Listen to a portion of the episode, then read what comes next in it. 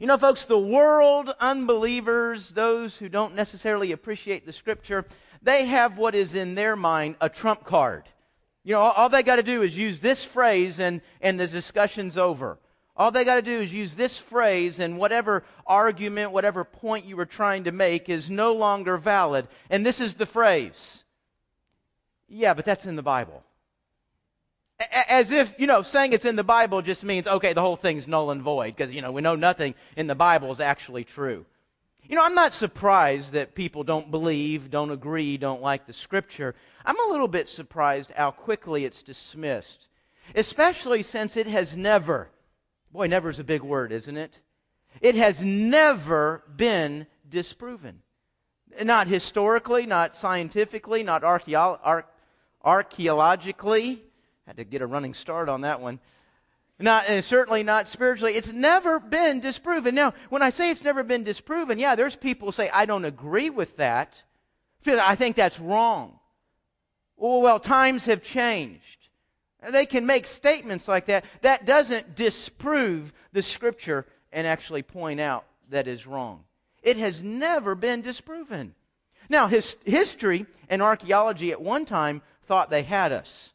For centuries, literally for centuries, history and archaeology would point out, you know, the, the scripture refers to this king or that king, or it refers to this city or, or that city. And you know what? There's no historical record of that city ever existing.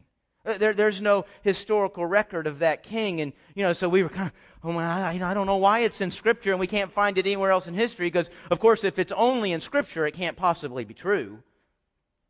But then archaeology as a science really began to advance as we came into the 1800s and 1900s. And then, of course, Indiana Jones got here and took it really further down the road. But uh, seriously, folks, the science of archaeology really in the last hundred years has just exploded. And guess what happened? One after one, king after king, city after city was found and discovered. And the Bible has been proved again and again and again and again, never disproven. Never disproven. Even though it is the single most hated book in the history of humanity. Even though almost every field of study has tried to attack it, it just goes on and on, holding to its veracity, holding to its truth. We're continuing today in our at the very beginning of a long study in theology. We've titled it What is? And we're going to be asking that question really for the rest of the year. What is this topic? What is that topic? Last week we began that series, and if you weren't here last week, I don't think I've ever done this. You need to go listen to last week's sermon. You, you need to hear it on the radio, the TV this Thursday. You need to go to the internet and download it. Uh, you need to go to the media desk and, and get a CD. You need to listen to last week's sermon. You need to know God's will, God's desire for your brain for your mind, for your love of Him in studying and understanding all that He has revealed. Today we're going to continue, or really, I guess last week was kind of an introduction, so today we're going to begin our study with a study of what is the Bible. You might think, well, gosh, I, I would have thought this would have started with what is God, you know, the really big picture. But you know what, folks? Everything we're going to do for the rest of this year, every source of information we get, is going to come from the Bible. So we do have to establish the, the authority of this book that we're using in order to know that everything else we're going to be studying is valid. Today's sermon is not going to equip you to go out and, and debate, to argue. To, you know, somebody, you, you got those people in your life that like to argue about the Bible. Well, 30 minutes here, you're ready to take them on. Uh, you might be in some ways, but more than likely, as I said about a lot of these sermons, I hope what they do is inspire you to dig a little bit deeper inspire you to go maybe get a, a text, a book, and, and study a little bit more for yourself. And I'm going to try to keep those things in front of you. But, but today by itself will not equip you, will not prepare you to, to take on a debate. What I hope today does is encourage you and embolden your faith in this word. Because, folks, I, what I'm going to suggest today is that the Bible is completely trustworthy and fully sufficient for faith and for life in God. It is everything you need. And the reason for that is because it's incomparable, it's inspired, and it's inerrant. Let's take on those three points. Now, I want to say something about the PowerPoint because what I'm getting ready to do, for those of you that like to take notes, I'm going to drive you nuts. Uh, put your seatbelt on. We're running this morning. Uh, for the rest of this series, uh, everything we're doing is going to be on the internet. As a matter of fact, we're setting it up so you can go to the internet, you can click on our What is the Bible logo, and when you click on that, you'll go to a place where give you where you can download the PDF files of, of the PowerPoints that you're going to see each morning. You'll be able to download the the message if you want to listen to it. You'll be able to keep up with all of the different resources that are being recommended. So if you lose your bulletin, lose your notes, want to go back and fill in the blanks, uh, you can always go and catch up with it right there. First thing we're saying about the scripture this morning is it is incomparable. Now, let me tell you something cool about the scripture. It has a beginning, a middle, and an end. And it tells one continuous story all the way through it. Isn't that cool? You're thinking, don't most books do that? What, what makes that so special? What makes that so incomparable? Well, unlike most books that have one author, the Bible has 40. Over a 1500 year time span, the Bible was written by over 40 people from every walk of life kings, soldiers, peasants, philosophers, commercial fishermen. There was even a tax collector that wound up in there. It was written in the wilderness, it was written in prison, it was written at times of war, it was written at times of peace. It was written when, when everybody was living in prosperity. It was living when everybody was living in poverty. It was written during times of great victory and joy. It was written during times of deep depression and loss. Now, if you'll just take a moment and think about each of those different things, folks, those are things that totally define who you are. They totally define your, your perspective and the way you look at life and the way you look at God. Think about how different these people would have seen God and life and everything around them. And yet they write a story that sounds like it fits perfectly together. The Bible was written on three different continents Africa, Asia, and Europe. Was written in three different languages Hebrew, Greek, and Aramaic. And it addresses a multitude of controversial subjects. Subjects that when people engage in, in discussing them, they end up in debate. They end up thinking, having different opinions and ideas on, on marriage and divorce and remarriage and homosexuality and authority and character, God, life, the afterlife. It addresses all of these and does it absolutely in complete harmony.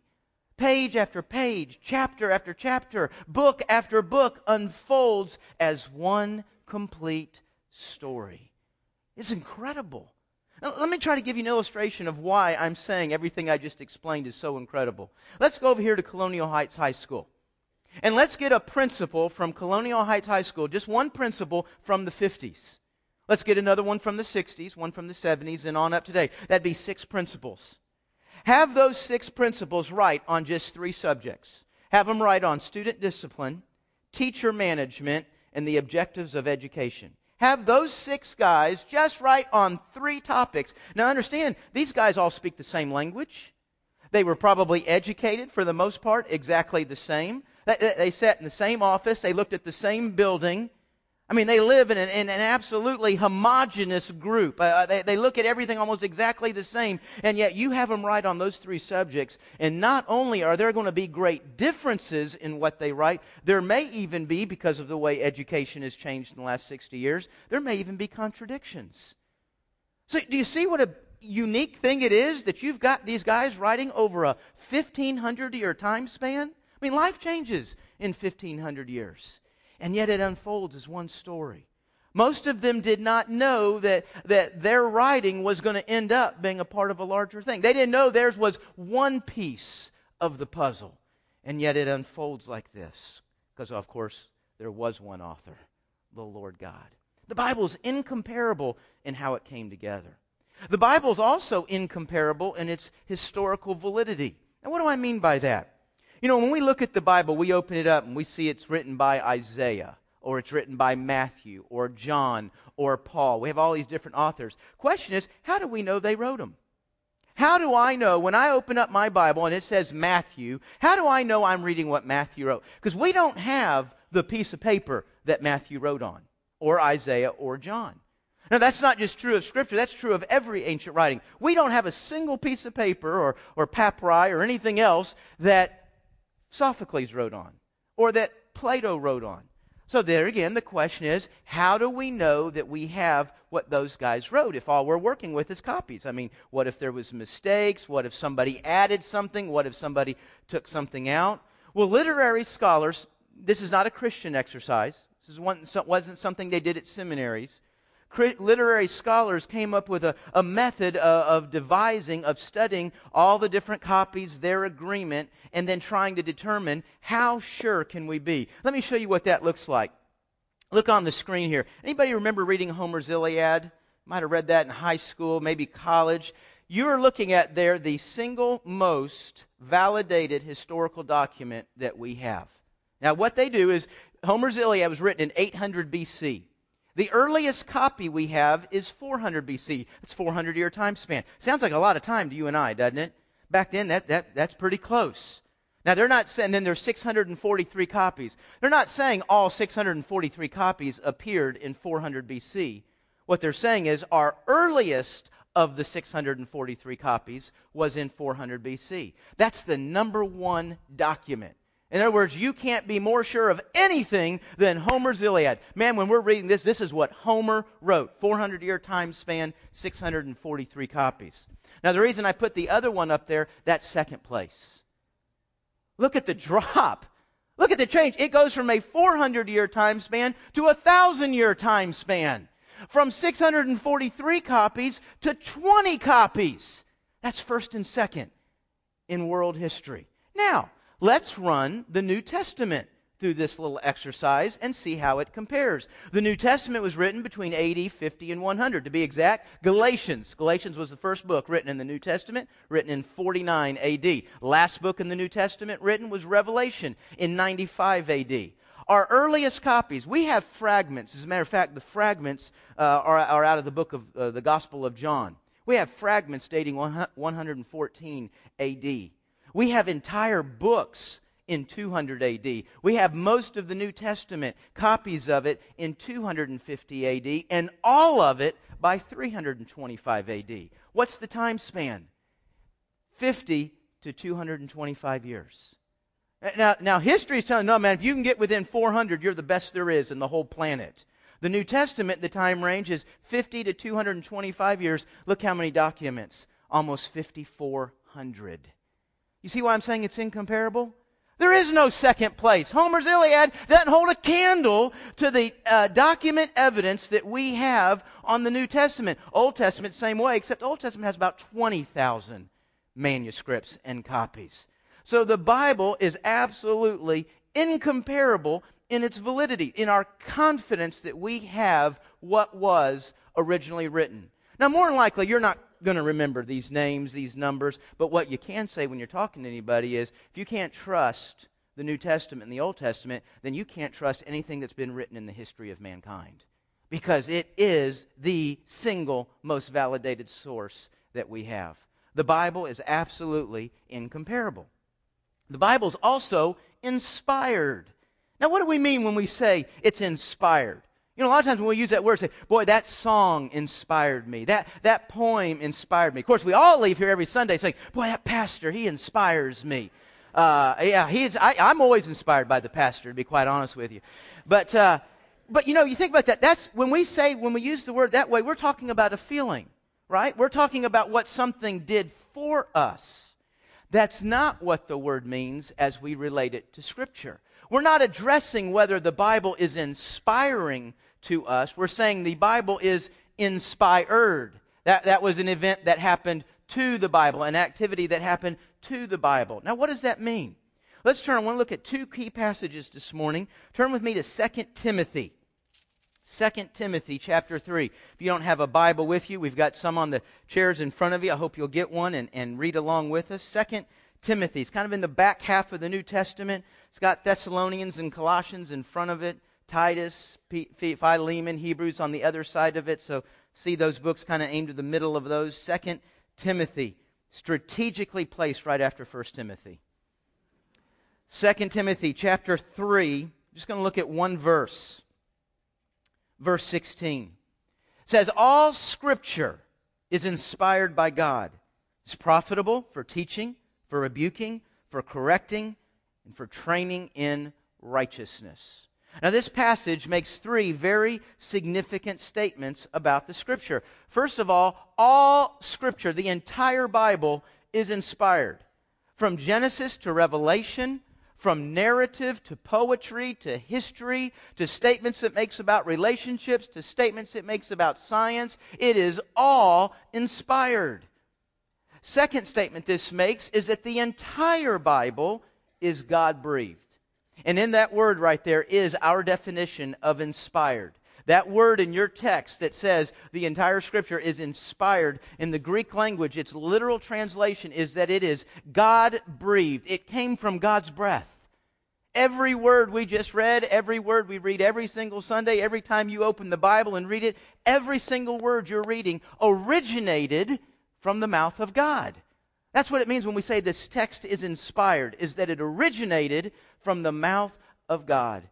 And because of that, we can also make the third statement, and that is that every bit of it, every bit of Scripture is profitable. That's the purpose of inspiration, is to give us something that, that profits our life. It teaches us, it corrects us, it disciplines us, it restores us, it trains you and it trains me to be right with God, and that we might be right with each other.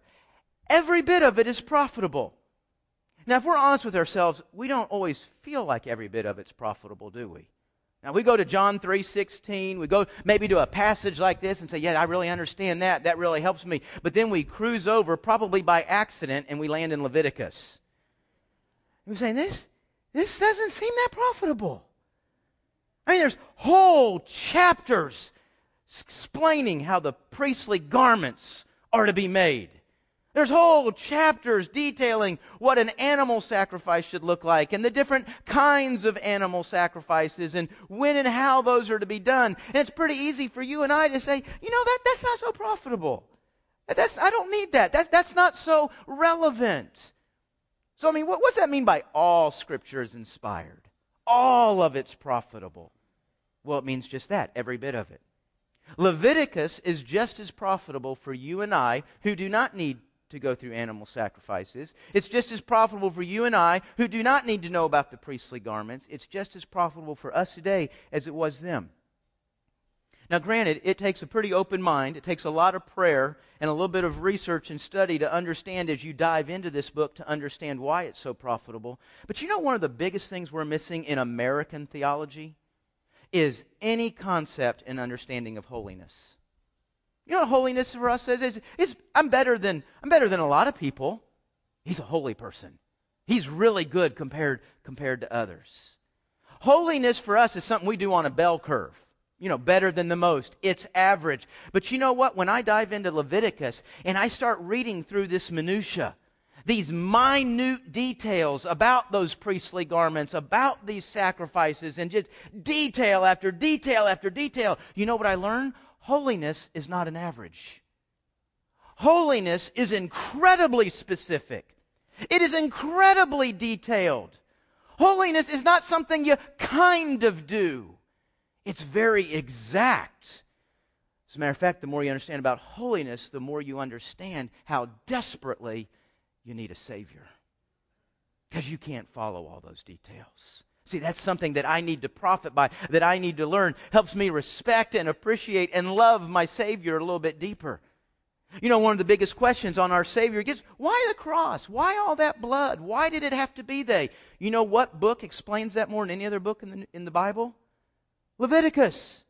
Leviticus introduces to us the concept of the blood sacrifice, its value to life, its value to holiness, its value to God. And when God was laying all those animal sacrifices out and everything that was going to be done, and you read that and realize ultimately, he's writing about what's going to have to happen to his own son. See, folks, Leviticus gives me maybe, as well as any book in the Bible, a tremendous love and appreciation for my Savior and his Father who sent him to the cross. Leviticus is as profitable as any book in the Bible. Now, granted, when I open it up, I've got to understand what Paul told me. It's all profitable, every bit of it. Now, we know that it originated from God's mouth. That's what it says. But how did it get to the paper? how, how, does it get to you and me today? There's one other verse I want us to look at, very important. Flip over to 2 Peter. Go to the right through James, Hebrews, Hebrews, James, then Peter, strategically placed after guess what book? First Peter. Brilliant. See how smart this series is already making us? 2 Peter chapter 1. 2 Peter chapter 1, look at verse 20. It says verse 21 up there, but I'm going to start in verse 20. Says, First of all, you should know this no prophecy of Scripture comes from one's own interpretation, because no prophecy ever came by the will of man. Instead, moved by the Holy Spirit, men spoke from God. Folks, that verse tells us how we got the Bible. Men, moved by the Holy Spirit, received this from God. Now, to understand this a little bit more, we can run around in the New Testament, and that same word right there, moved, is used in Acts 27 15. When you go to Acts chapter 27, you find Paul there. He's on a ship. He's moving from one place to another, obviously traveling, large group of people on the ship, and a hurricane like storm comes on the ship.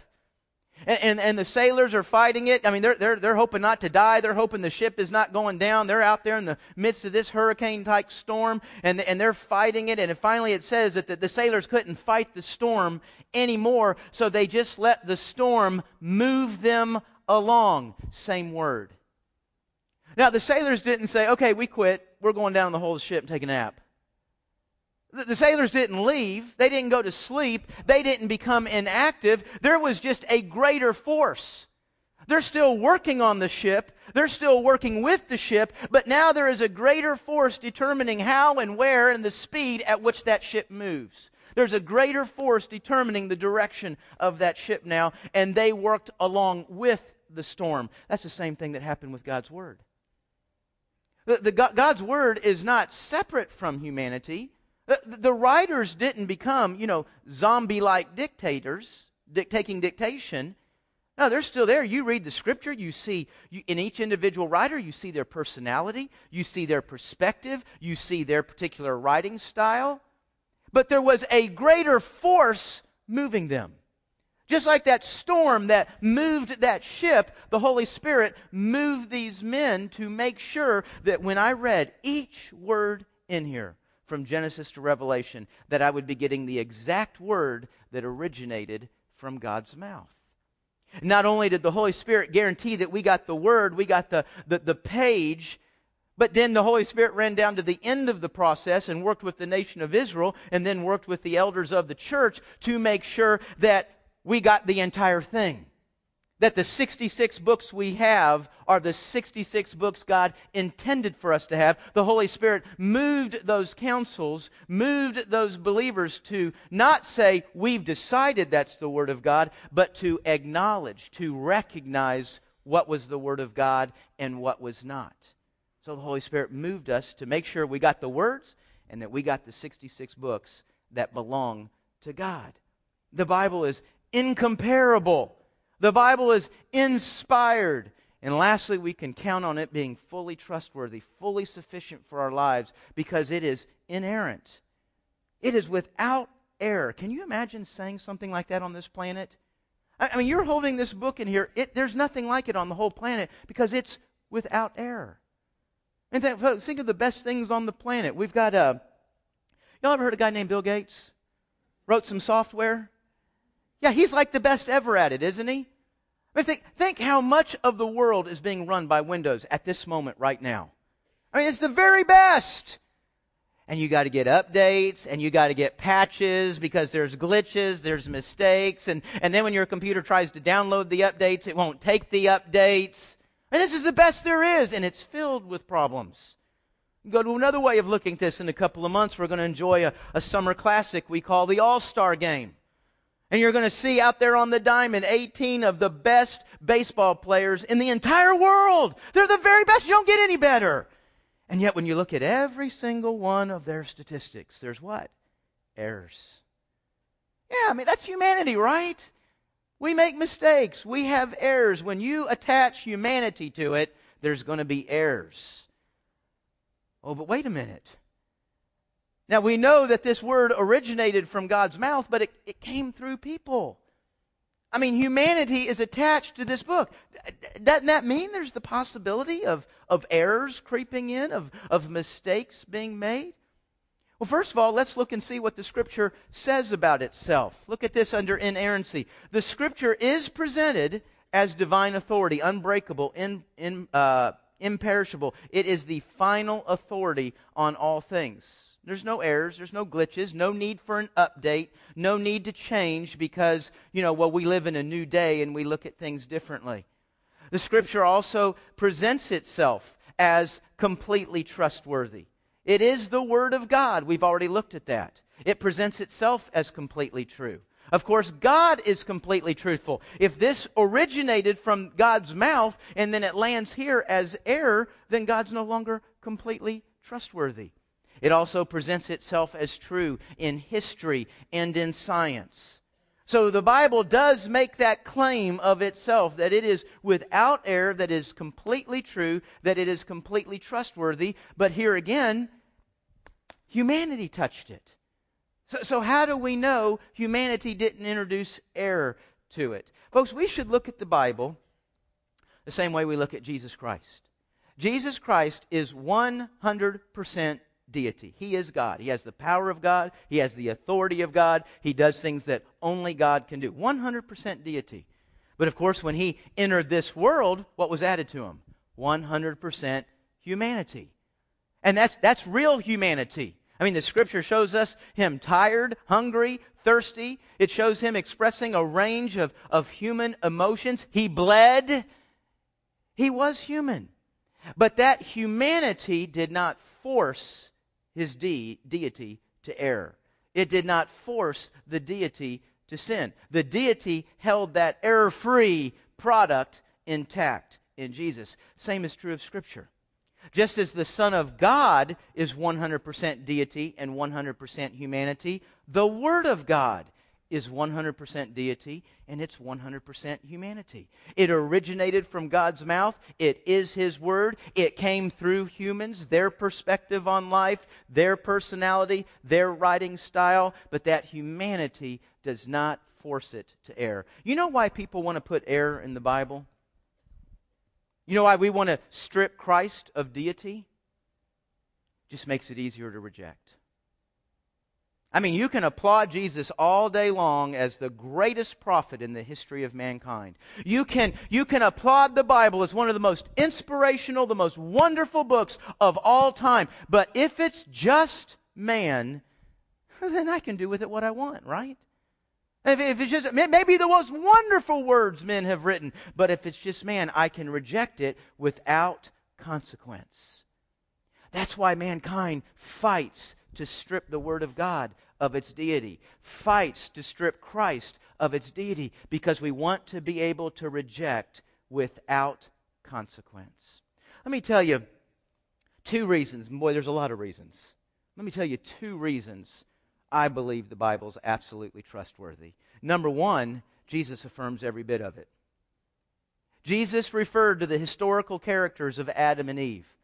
He referred to the historical event uh, of Jonah and the great fish. One, you know, that's what we would call one of the more unbelievable stories in the Old Testament. Yet Jesus refers to it as an actual historical fact, an actual historical event. He refers to a multitude of miracles, the prophets, he quotes them. He sees every bit of that as fact. Now, folks, one thing you'll hear all the time is man, you know what? Every religion, every religion has its holy book. Every religion has its, its, its leader, its God. Yeah, there's just one different. Ours rose from the dead. I can prove that too. We're going to do that later in this series. We can historically prove that Jesus Christ rose from the dead. And you know what, folks? And this is just me. That makes his opinion a little bit different. I'm going to weigh his opinion a little bit different than all the other holy books, all the other so called holy people and religions. I weigh his a little bit different because he rose from the dead. He believed everything in here was true. I'm going to go with his thoughts till I see anybody else that can conquer the grave. Second reason I believe it is because of fulfilled prophecy. Now, folks, you know, a lot of times in our day and age, when we think of prophecy, because prophecy is what's to come, right? We think of the second coming of Christ. But I use the word fulfilled there. You see, not all of the Bible's prophecy is referring to stuff that hasn't happened yet. There was a lot of times that the Bible was telling the, the future, and then that future got here. There's a lot of prophecy about the first coming of Christ. And folks, when the Bible tells the future, it's not this foolishness of Nostradamus. I was watching a story on him the other day on the History Channel. You know my thoughts on that channel. Even the followers of Nostradamus will acknowledge how utterly vague his predictions are. Uh, they were reading the, the one that predicted uh, Hitler. And you can apply that to everything.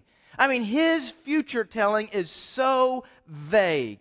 And even then, he misses most of it. The Bible gives details, gives dates, names the names of kings before they're even born. Oh, well, that's easy. The Jews would just make sure their king got that name. No, it names the names of pagan kings that will rise up and release the Jews. It gives dates. It gives these minute details. And do you know what? It's been right 100% of the time. Now, folks, how many times, what, what batting average do you need when something's telling the truth about the future and it gets it right over and over and over and over? Sooner or later, you guys say, you know, there might be something special happening here. I might, might just ought to pay a little bit close attention to this. That's just two reasons. That's two reasons I accept it as completely trustworthy, fully sufficient. And of course, everything I've said this morning, folks, means one thing. When I read it, I got to obey it. You know, when you read this book, you're going to find things in here you don't like. You're going to find things in here you disagree with. You're going to find things in here that are going to fly in your face because they're going to say, there's something wrong with your face. There's something wrong with your life. It's not right, and there's a consequence for that. And we, we get bristled at that. Makes us angry. But as you've heard me say so many times before, if you don't like something in here, please keep this in mind. Your problem's not with the pastor. Your problem's not with Baptist or any other denomination. Your problem is with God. Because everything you came in here started from his mouth. Let me tell you something else about everything in here. It's for you. Every bit of it's for you. It is for you to know and to relate with the living God. It is for you to know and be able to live in the life He has designed. Now, let me tell you something real quickly. Everything in your life outside of that relationship, everything in your life outside of the design He has for you, is the source of every problem you have in life. You do not have a single problem in this world that results from what this scripture says. This word is for you.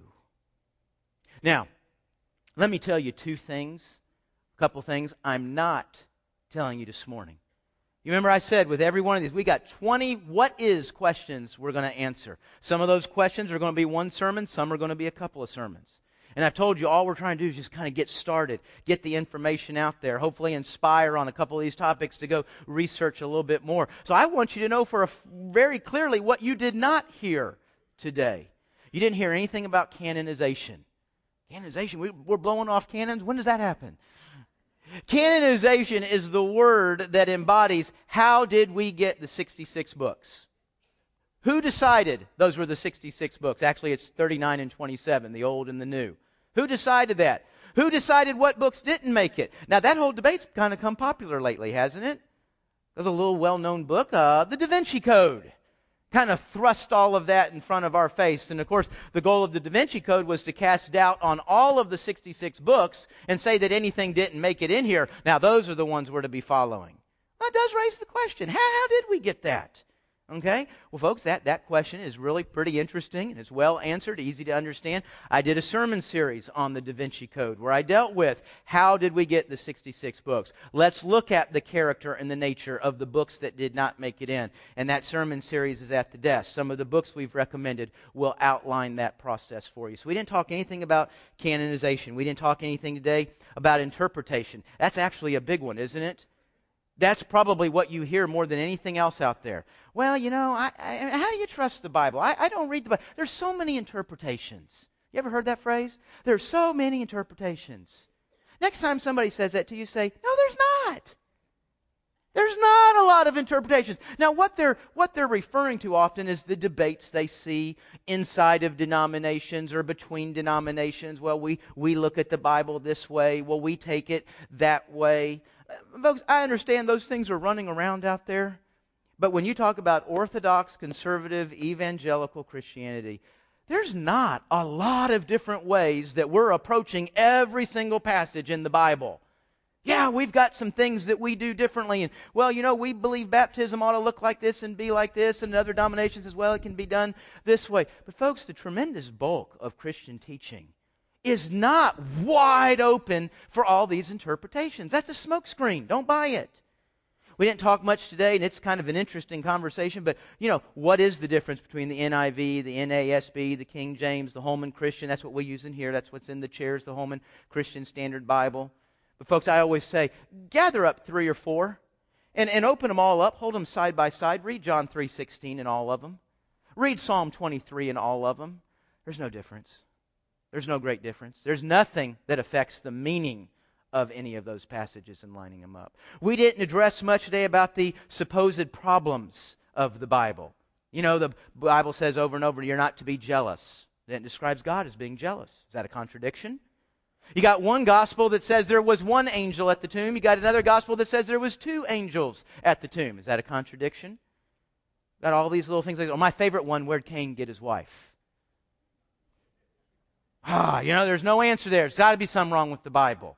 Well, folks, there's a matter of fact, look inside your bulletin real quickly. I've got your my book recommendations for the day in there. There's a fun book, Gleason Archer's book, The Encyclopedia of Bible Difficulties. It takes on a lot of these, and you don't read it like page one to the end. You, you read it like an encyclopedia. You look up the question your, you know, your uncle's bashing you with that week, and you, you find the answer to it, and then you go back and, it, no, you don't go back and bash him. That's not what our goal is. Okay? But that, it's a thick book. It takes on all these supposed errors, these, these contradictions that people accuse the Bible of, deals with them one by one, very believable answers.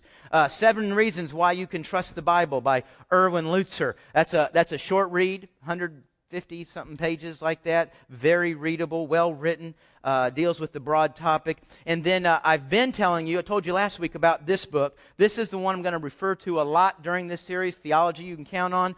Uh, again, as I said last week, you got a heavy door to keep open. This is the book to get right here. That baby's got some, some weight and some girth to it. This retails for $40. Uh, we got it through a discount place for 30 and uh, we got, I think, 40 or 50 copies of these uh, here today. So if you're interested in this, want to get this, uh, we have that available uh, today that you can get out there. And what I may even do is even tell you what chapters you might want to read ahead when we're coming up uh, on, on a subject or a topic. So, but you can go to those, go to these kinds of materials and find the answers to those kinds of things. I told you I can't get to it all. I just want to throw it. I want to throw the key ideas out there in front of us, get us started going in it. What I hope you leave, leave here with today, folks, is a faith, is a confidence. Man, when I sit down and open this book, I am hearing what God wanted to say to me on that topic, on that issue, on that belief. This is what God said.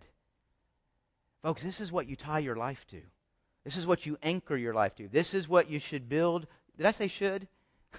this is what you have to build your life on. Let's pray. Father, we thank you for the Bible. We thank you that you would communicate to us.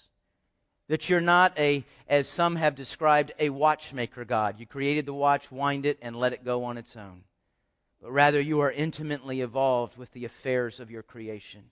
You have revealed yourself and you have revealed for us everything we need to know how to walk faithfully and rightly with you and with others through this life.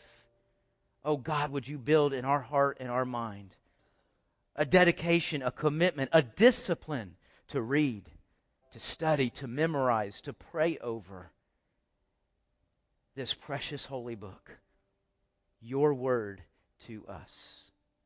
It's in the name of Jesus Christ that we pray this. Amen.